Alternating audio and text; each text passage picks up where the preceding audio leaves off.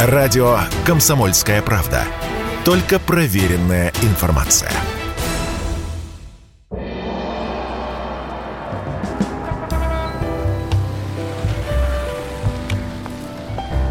Дзен в большом городе. Это прямой эфир радио «Комсомольская правда». Меня зовут Михаил Антонов. Здравствуйте. Это программа «Дзен в большом городе». Программа о человеческих историях, человеческих эмоциях, человеческих переживаниях. То есть о нас с вами. Я напоминаю, что в этой программе мы берем какую-то тему как основную, и вот вокруг нее уже вы, наши слушатели, высказываете свое мнение, рассказываете свои истории, приводите свои примеры, а все это слушает специалист, специально приглашенный Навальный э, дает советы и комментирует. Э, мы приглашаем опытных людей, э, которые работают, помогают другим людям. И сегодня с нами семейный детский клинический психолог с 25-летним стажем Татьяна Воргуль. Татьяна, здравствуйте, я вас приветствую. Добрый вечер, добрый вечер всем слушателям. Рада быть на связи. Прекрасно. А я тогда сейчас назову тему. Небольшая преамбула перед тем, как объявить э, тему. Есть люди, которые очень сильно эмоциональны вообще по жизни. И очень близко к сердцу воспринимают, ну, любую неудачу. А особенно, если эта неудача связана, ну, э, какие-то проблемы в личной жизни или э, на работе, некоторые, ну, способны, казалось бы, из какой-то мелочи, чепуховины, пустяковины раздуть это все до проблем вселенского масштаба. Как говорилось раньше, сделать из мухи слона и у кого-то не то что слон, там мамонт получается. Поэтому сегодня нам нужны будут и ваши советы, ну и, конечно, Татьяна будет советовать, как, скажите, пожалуйста, как выработать в себе здоровый пофигизм?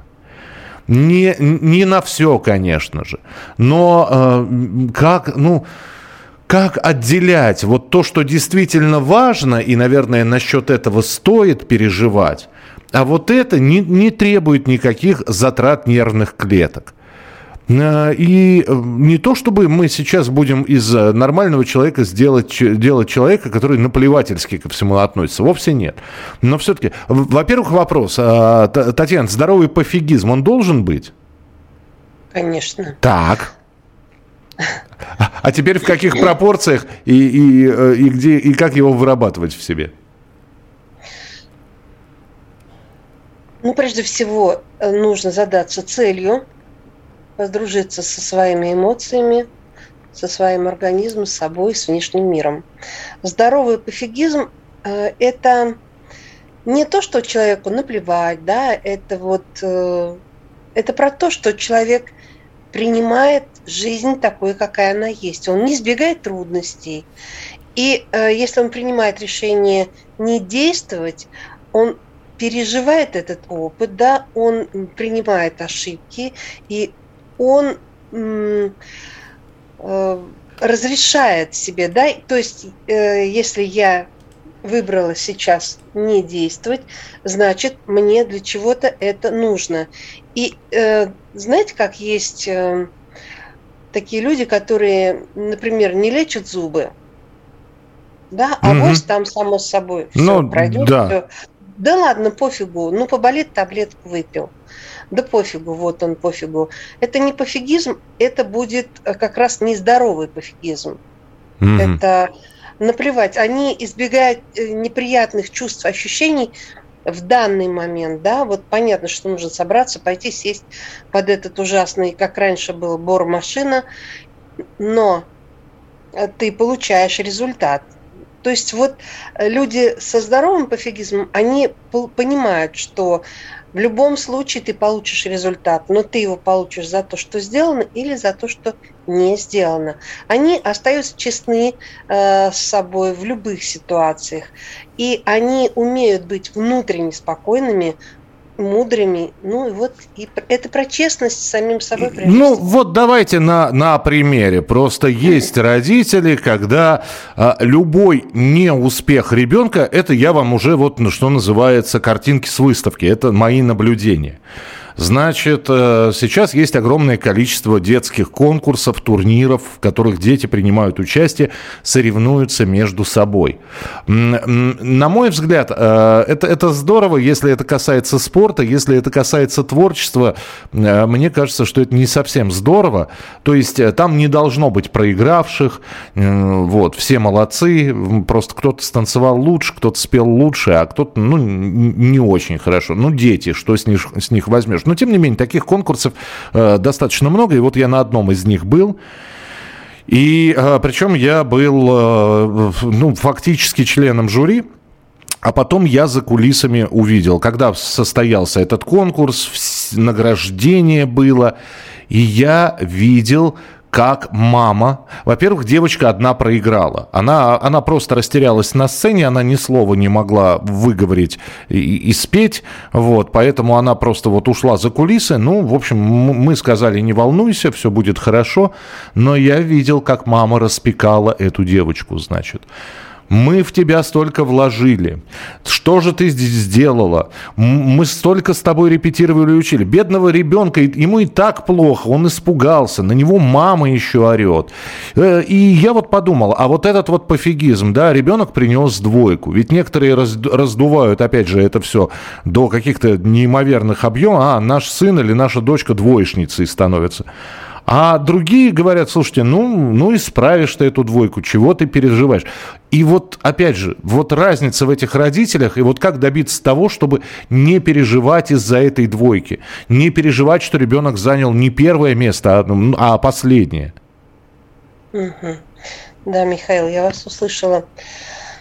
Ну, прежде всего, это навешивание ожиданий угу. на ребенка. Вот как раз именно с этого и начинается, да, все с детства.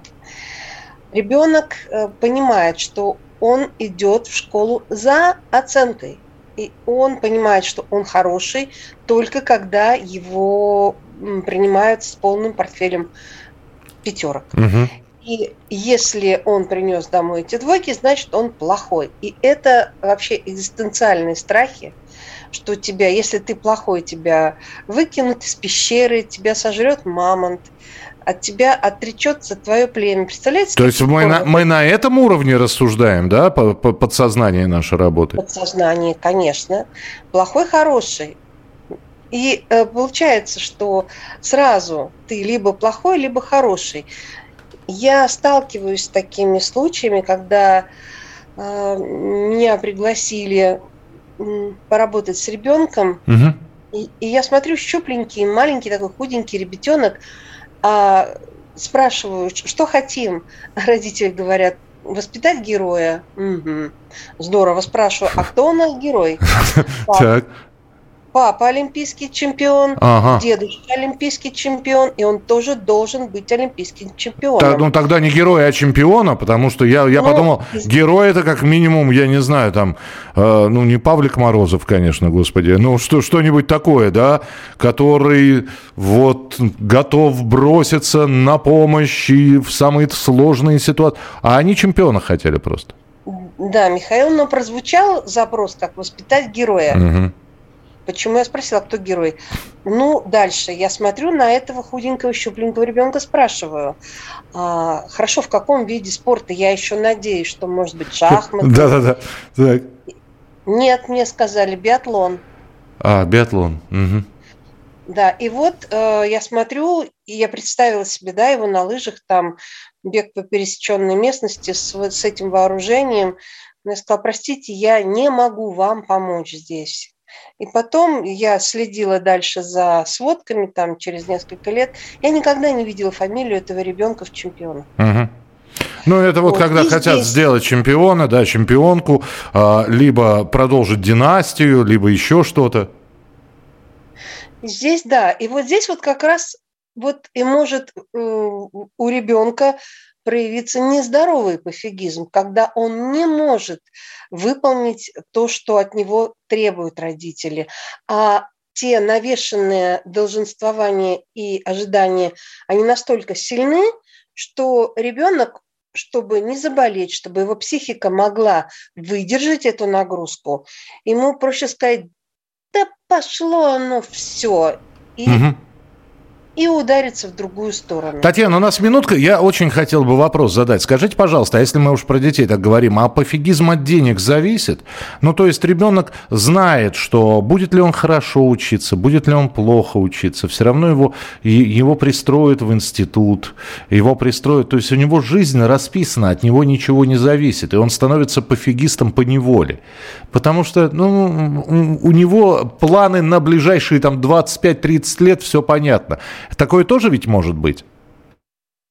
Может быть, потому что даже тот же самый институт э, ребенка пристраивает туда, где есть знакомые, благ, где либо близко к дому. Ну, просто покупают, да. Ну, сейчас же на платное отделение ну, можно покупить. Да, да, сейчас на платное, да. И получается, приходит ко мне ребенок, ну, взрослый ребенок, который говорит, я не напишу диплом, хотя у нее пятый курс, вот, преддипломная работа. А она приходит и говорит, я не могу. Все. Я не могу написать диплом. Угу. Я ничего не знаю. Татьяна, давайте прервемся буквально на пару минут. Напоминаю, Татьяна Воргуль, семейный детский клинический психолог. У нас сегодня тема программы «Здоровый пофигизм. Как его выработать». Радио «Комсомольская правда». Никаких фейков, только правда.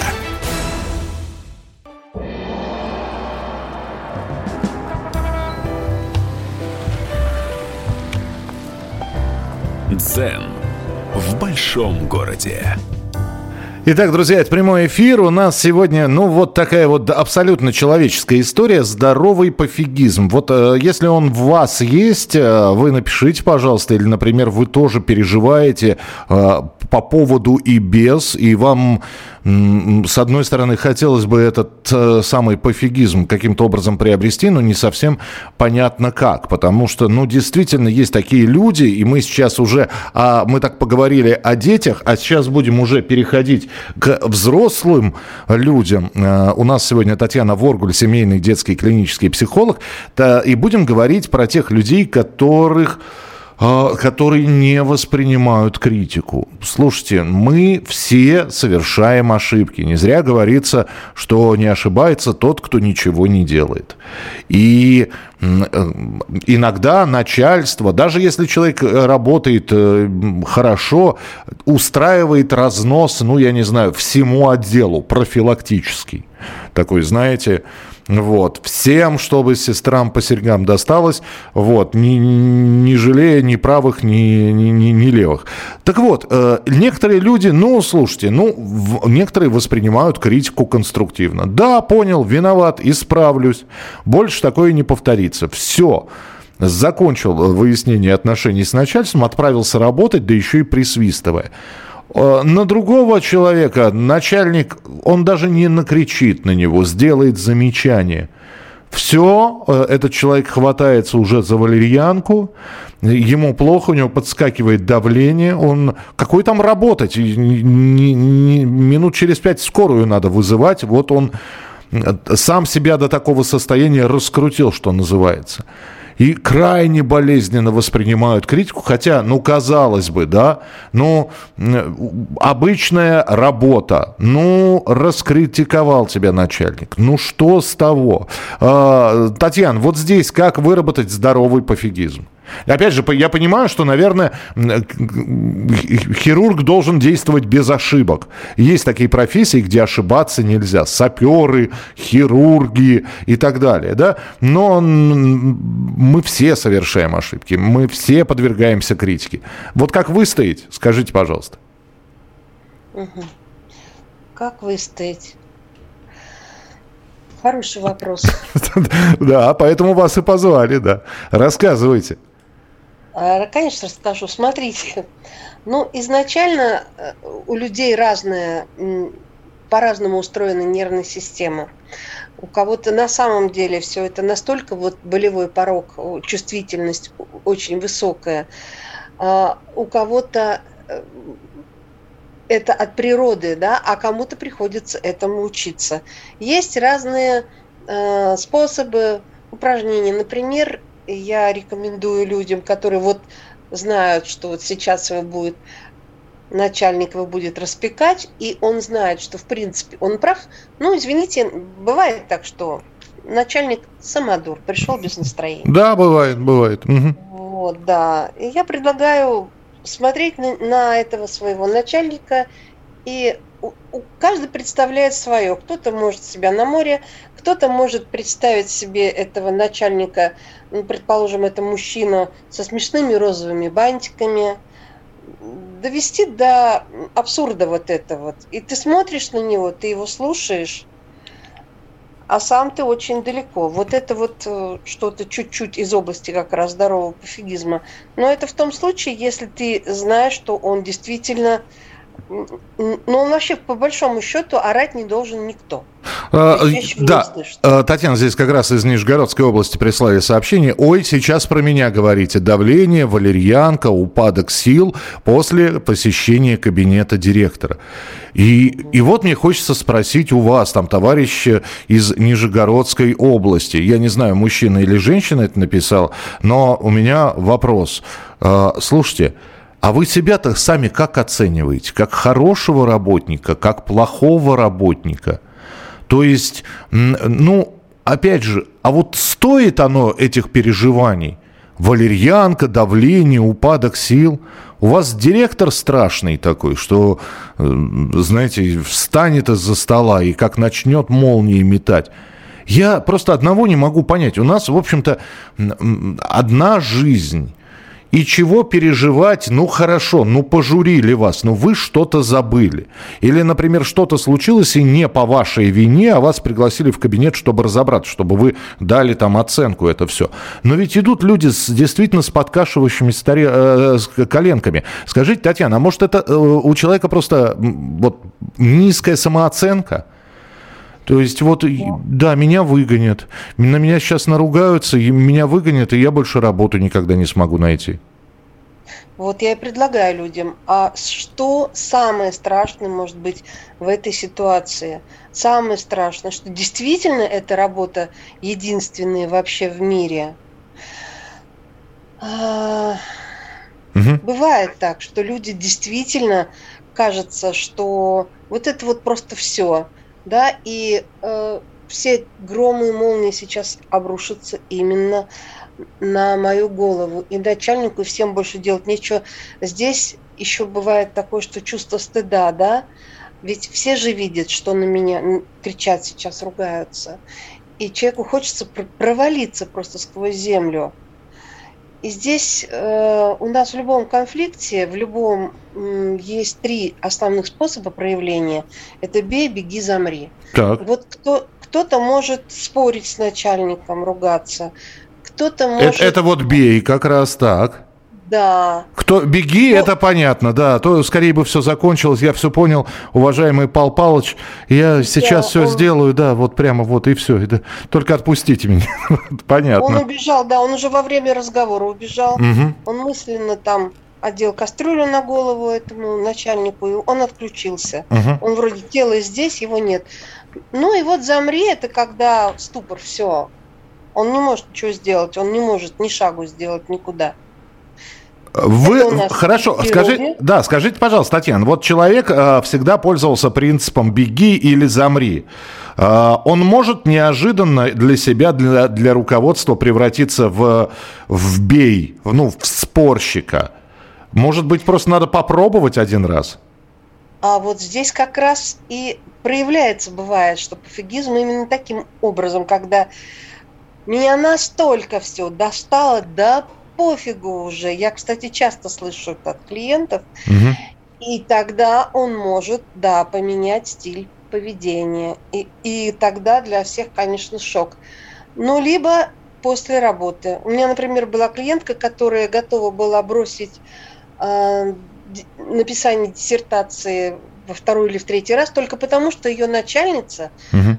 приходила к ней э, к ее столу с кружкой, она пила кофе, она оставляла кружку грязную на ее столе и уходила каждый раз. А да. та не могла ей ничего сказать. Почему? Ну вот, вот замирала настолько, что как это можно руководителю проекта сказать, что заберите кружку. И она обратилась и посоветовали ей э, обратиться к психологу, она пришла, мы с ней отработали, и всего лишь навсего нужно было сказать, ой, Марья Ивановна, вы забыли, возьмите, пожалуйста. Она рассказала, что у Марьи Ивановны шок образовался от этого. Она на каблуках развернулась, она пришла, она забрала свою кружку. Так. Ну, у человека все изменилось. Но это было после того, как она пришла и проработала это сознательно. А ей было проще бросить опять написание этой диссертации, причем это было очно, а не заочно. И отказаться вообще от мечты, но вот только вот так что пофигизм можно и воспитывать. Угу.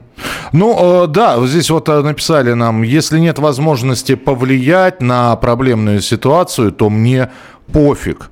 А, ну, здесь, Павел, здесь ведь вот какой вопрос. Смотря какая проблемная ситуация, что значит пофиг? А, а Здесь же, видите, здоровый пофигизм. Вот как, а когда вас просят о помощи, а вы говорите, что вам пофиг, это уже... Вот когда пофигизм, Татьяна, у нас а, полторы минутки, а пофигизм из здорового в нездоровый превращается? Скажите, пожалуйста. Ну, это когда маргинальные всякие разные приколачивания там частей тела, так. На, в центре Москвы. Так. Это когда человек не решает проблемы, а он плюет на них, плюет на свои проблемы, на проблемы других людей. Как, он так и заявляет, да пофигу мне вообще. Угу. То есть это уже не здоровый пофигизм, я правильно понимаю? Нет, нет, нет. Если человек просто вот э, отрицание, жертвенность, это все вот уже из разряда нездорового. Отрицая наличие проблем, мы просто двигаемся к неврозу и раздражительности. Ну, э, вы знаете, нет, просто я понимаю, о чем Павел пишет. Э, это не отрицание проблемы, это э, как бы принятие проблемы. То есть, если что-то случается, и ты на это можешь повлиять, переживать надо. А если ты, если что-то случается, а ты повлиять на это не можешь, ну вот, как я всегда привожу в пример, вот ты сел в самолете, ну, на что ты можешь повлиять? Ты, ты ни за что не отвечаешь. Отвечает за все пилот, который э, тебя, значит, на этом самолете э, повезет. Поэтому, ну и чего лишний раз переживать? От тебя же ничего не зависит. Ты сидишь в пассажирском сиденье. Наверное, Павел все-таки об этом говорит. А, сделаем сейчас небольшой перерыв. А, ваши сообщения 8967 200 ровно 9702. Мы про здоровый пофигизм говорим. А, можно ли его выработать? Мы поговорили про детей, мы поговорили про работу, а сейчас мы э, после паузы поговорим про пофигизм в личной жизни. Его там тоже хватает. Оставайтесь с нами, продолжим. Если тебя спросят, что слушаешь, ответь уверенно. Радио «Комсомольская правда». Ведь Радио КП – это истории и сюжеты о людях, которые обсуждает весь мир.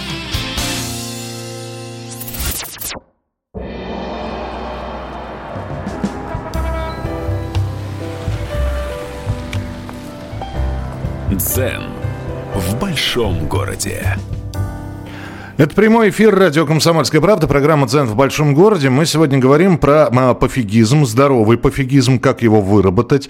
А, я понимаю, что слово само по себе ну, так себе звучит, пофигизм, но тем не менее, вот э, спасибо, что э, вы присылаете свои сообщения, здесь э, фактически расшифровали. Пофигизм позволяет мне не впадать в крайности и более спокойно относиться к происходящему. Ну, понятно, да, не впадать в крайности, более спокойно спокойно относиться к происходящему, мы это все заменили вот одним словом. И сегодня про этот самый здоровый пофигизм мы говорим с семейным детским клиническим психологом, э, который, у которой 25 лет стажа, Татьяна Воргуль с нами. И э, здесь вот какие э, сообщения. Значит, э, пофигизм в личной жизни пресекается с помощью скалки. Мы сейчас про личную жизнь как раз поговорим. А, да, да, да. А, из Соединенных Штатов. Я аргументирую а, на высказывание начальника свою точку зрения, и мне по барабану, что он будет думать потом. Пускай подстраиваться, подстраивается под меня. Ну, Павел э, из э, USA вы либо незаменимый работник, э, либо вот, ну, слушайте, очень хорошо, без скандалов как-то аргументируете свою точку зрения, можно вам только позавидовать. Но давайте мы с Татьяной сейчас про пофигизм в личной жизни. э, поговорим. Татьяна, а в личной жизни он нужен? Потому что, ну вот здесь нам описали же более спокойно э, относиться к происходящему.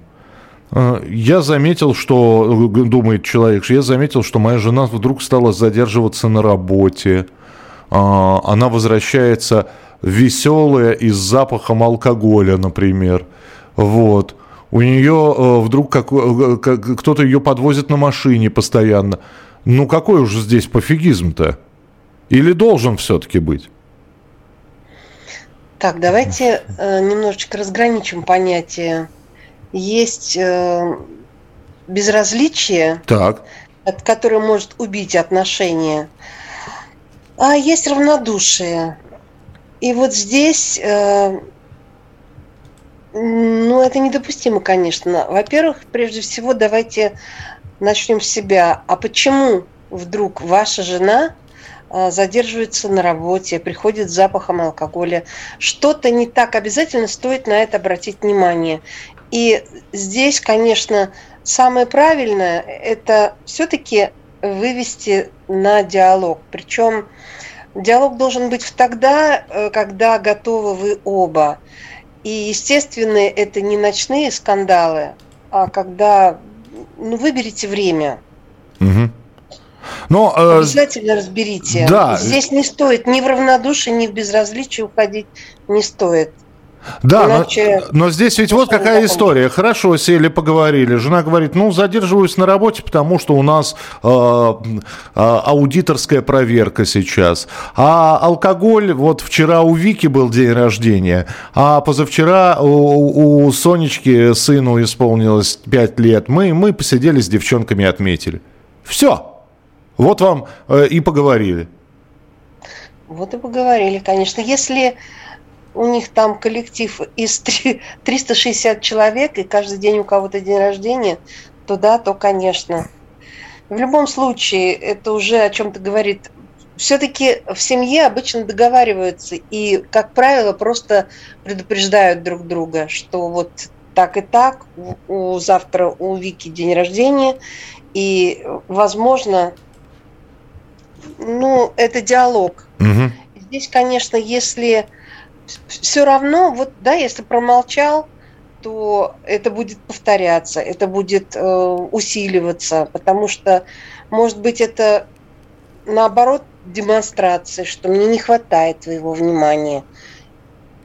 А, я вот, я вот о чем подумал, сейчас слушаю вас, Татьяна, и вспомнил знакомую семейную пару, Э, они очень мило бронятся, вот, они даже не ругаются, они бронятся, но иногда вот за этой милой семейной руганью, они больше 10 лет вместе, а вдруг проскальзывает что-то, что заставляет э, напрячься, потому что, ну вот здесь о чем-то спорят, вот, э, о чем-то ругаются. Она говорит, тебе все равно. Он говорит, нет, это тебе все равно, ты постоянно в своей работе. А она говорит, а ты бы хоть бы поинтересовался разочек, что с моей работой происходит, и почему я даже дома работой занимаюсь. А он, а мне не интересно, что там у тебя на работе происходит, потому что это твоя работа, у меня на своей работе проблем хватает. И вот так вот, вот, и, э, и, ты, и ты понимаешь, что вот сегодняшняя наша тема пофигизм, она очень органично вписывается во всю эту историю, потому что... М- я не знаю, надо ли интересоваться. А вот, вот человеку неинтересно действительно, что у его жены на работе происходит. Потому что она работает в женском коллективе.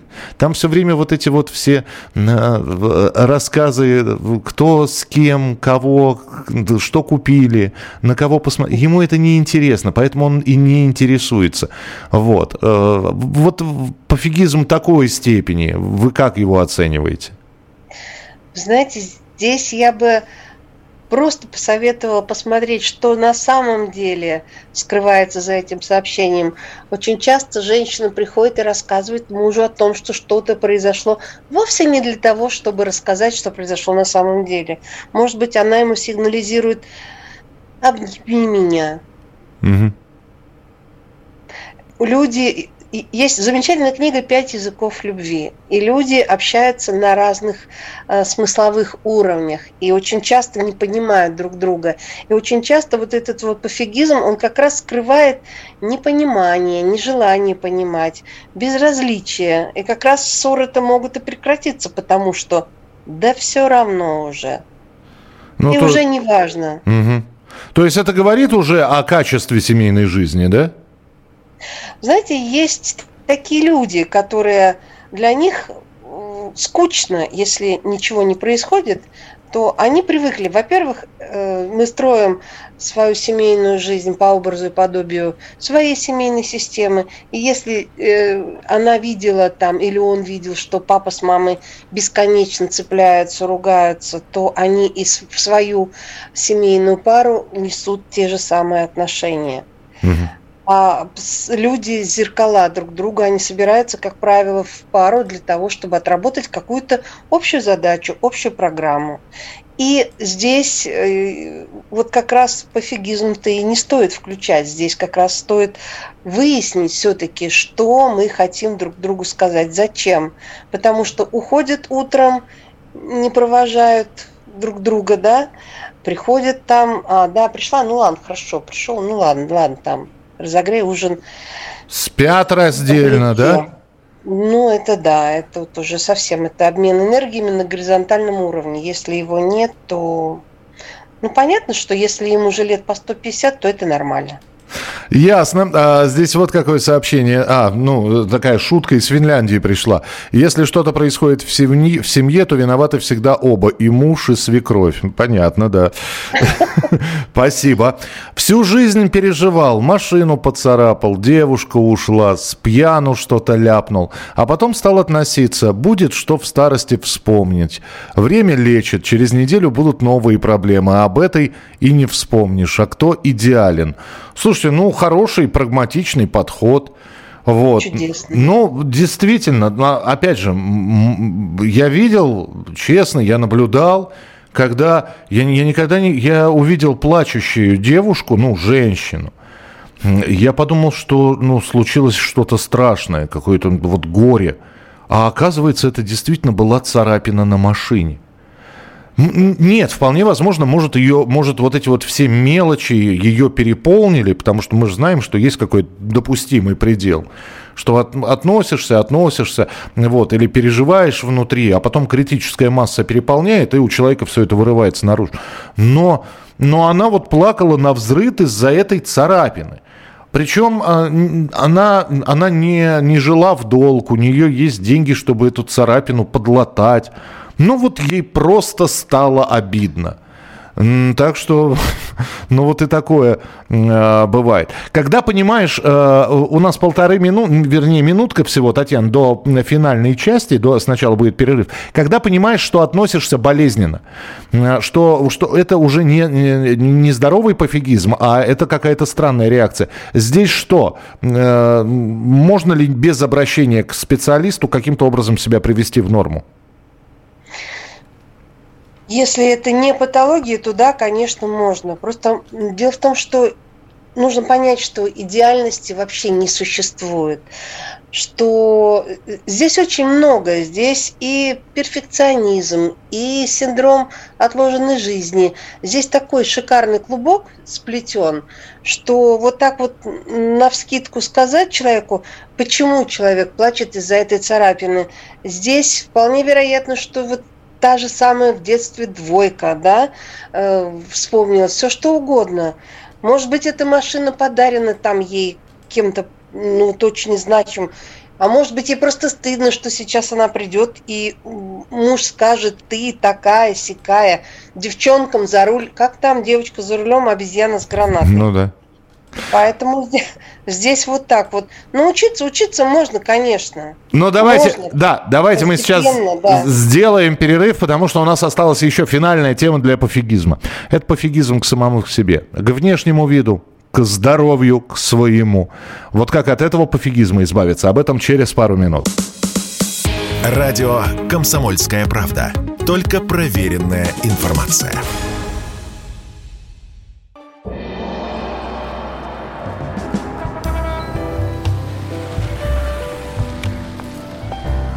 Дзен в большом городе. И это финальная часть нашего сегодняшнего разговора. Напоминаю, мы сегодня говорим про здоровый пофигизм, но в этой части, в финальной, в четвертой, мы будем говорить про нездоровый пофигизм, потому что э, когда человек машет на себя рукой, вот, это, ну, во-первых, это нездоровая история. С другой стороны, Пофигизм пофигизму рознь. Я напомню, у нас Татьяна Воргль, семейный детский клинический психолог, 25 лет стажа. И если про здоровье мы уже поговорили, ну вот хрустнуло что-то, что-то сердце стало прихватывать. А, вены на ноге вздулись, нога болит. Но ведь хожу, что я к доктору пойду? А, да, зуб болит или зуб крошиться начал. Вот. Ну ничего, ничего, пожую на другой стороне и так далее. Вот. Мы этот пофигизм разобрали. Но есть же и другой пофигизм. Значит, э, съем чего подешевле – вот. Э, или, или ничего страшного, если там в 3 часа ночи поем, все равно за фигурой уже перестал следить, и бог с ним. Вот. Э, ну, побреюсь завтра и так далее и тому подобное. Вот такой вот пофигизм. Где здесь норма, а где здесь э, уже, опять же, нездоровый пофигизм, Татьяна, скажите.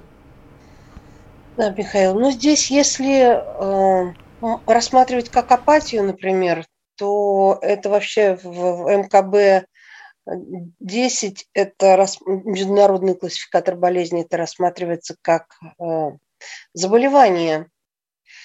И есть причины возникновения и симптомы, как у любой другой болезни, конечно. Угу. И здесь э, важно смотреть, что на, насколько это патологично, потому что если это просто э, здесь когда вот синдром отложенной жизни. Я когда-нибудь потом, вот я сейчас вот это, а потом я буду счастлива. А сейчас пока я могу вот так пожить, вот так походить, вот это платье 233 год доносить, а потом когда-нибудь. А, да, а, извините, я вам другой пример приведу, да? Вот э, Давайте. человек не выбрасывает старую куртку. Ну, видно, что она старая ну, не первый, ну, не скажем, что не, первой свежести, да, не последнего модного тренда. Видно, что курточка старенькая, местами может быть потертая, нерваная. То есть она еще крепкая, но э, то, что ей много лет, это видно невооруженным глазом. И вот там, я не знаю, жена говорит мужу, поменяй ты эту куртку. Он говорит, а мне удобно. Мне просто, мне в ней удобно, я себя в ней чувствую комфортно. Ну что, она а, все равно выглядишь непрезентабельно. Ну и бог с ним, мне хорошо. Кому мне презентовать себя? Не надо, не, не, не трогай, отстань ты от меня, я эту куртку буду носить. Вот, вот это вот такой вот пофигизм. Не только куртку, обувь не могут заставить некоторые жены своих мужей поменять. Да, что, хорошая вещь, седьмой сезон всего нашу. Чего? Всего лишь. Да, да знаете, э, есть такое жертвенность, да, такое э, состояние, как жертва. Жертва – это, во-первых, может быть, конечно, действительно удобная эта куртка, и еще не так просто найти ей замену. Но mm-hmm. все-таки можно попытаться.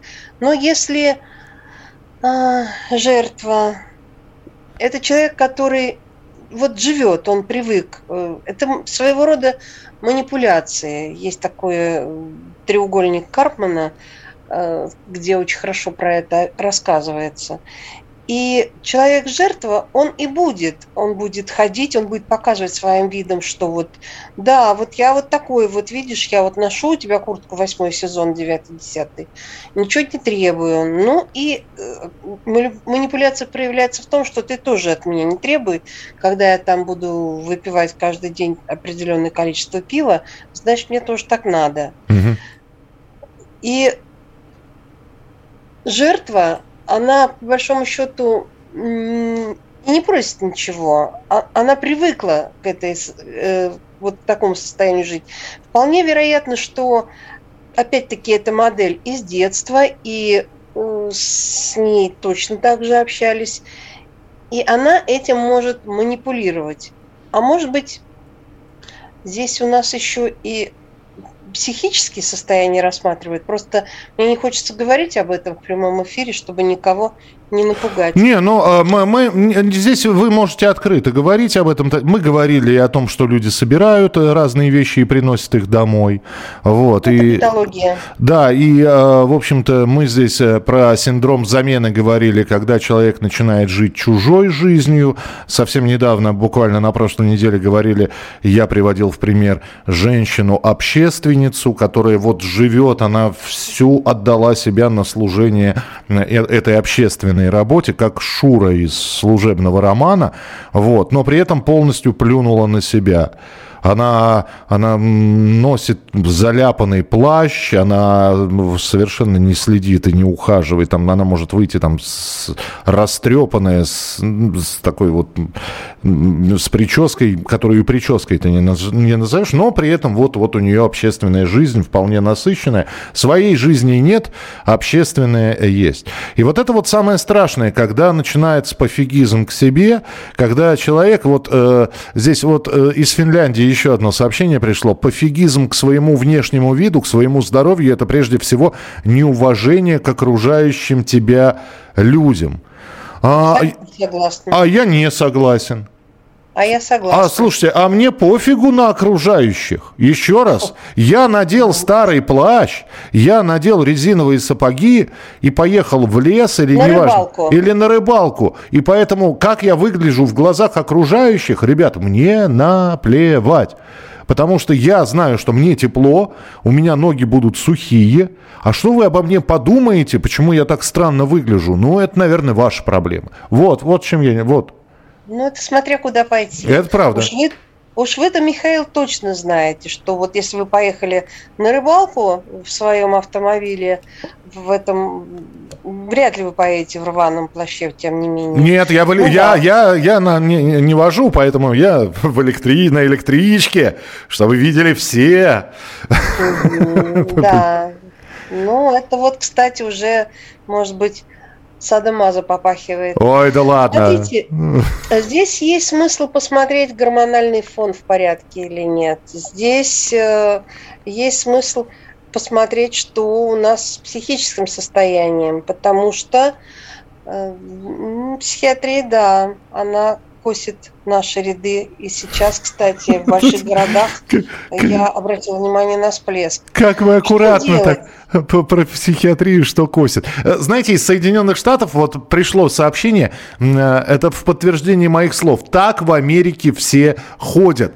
Вы знаете, я, я не скажу, что так в Америке все ходят, но периодически всплывают фотографии, и вы наверняка, э, Татьяна, их видели, когда вдруг засняли какую-то популярную звезду, ну, голливудскую, он миллионер, ну, неважно кто, я не, не знаю, Бен Аффлек, Джонни Депп, еще кто-нибудь.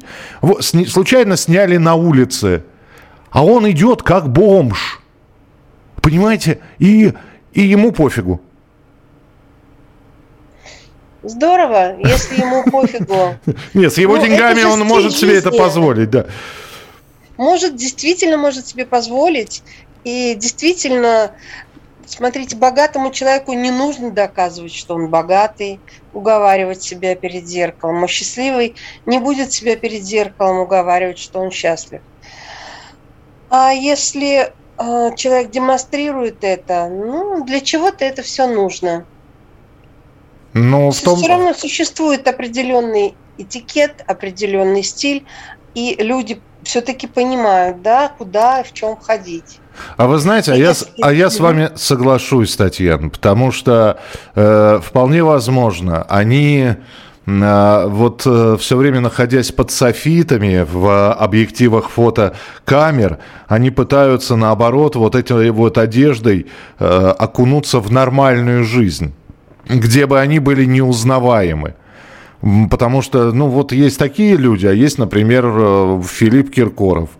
То есть сначала, сначала блестки появляются, потом перья, а потом, собственно говоря, сам Филипп. То есть это уже совершенно... Вот э, там не обратить на него внимание просто невозможно. Здесь сообщение. Михаил, вы как будто меня подглядели. Э, все про меня. Меняться уже поздно. Жизнь прошла мимо. Ваша постоянная слушательница Люба родилась в 48 году. Или меня надо лечить. Люб, я не совсем понимаю, что подглядели, ну, потому что половину того, что я сегодня рассказал, я брал из собственной жизни. Да мы все такие здесь. Давайте основные правила, Татьяна. Э, итак, э, тревожиться надо когда? Еще раз. Вот у нас полминутки буквально. Вот тогда э, молитва. Господи, дай мне душевный покой, чтобы принимать то, чего я не могу изменить мужество изменять то, что могу, и мудрость всегда отличать первое от второго. Слушайте, есть то, что прекрасно. ты можешь, угу. а есть то, на что ты повлиять не можешь. И тогда э, просто мужество принять это. Могу, делаю. Не могу, принимаю. Психологи работают не с тем, что происходит с человеком, а с тем, как он к этому относится. Поэтому давайте, э, опять же, не паниковать, не слишком, э, значит, нагнетать ситуацию. Знаете, как говорил Соломон, все пройдет, и это тоже. Вот и сегодняшняя программа «Дзен в большом городе» прошла. Татьяна Воргуль, семейный детский клинический психолог, была у нас в эфире. Татьяна, спасибо. Благодарю, Михаил. Всем до свидания. Будьте здоровы и счастливы. В большом городе.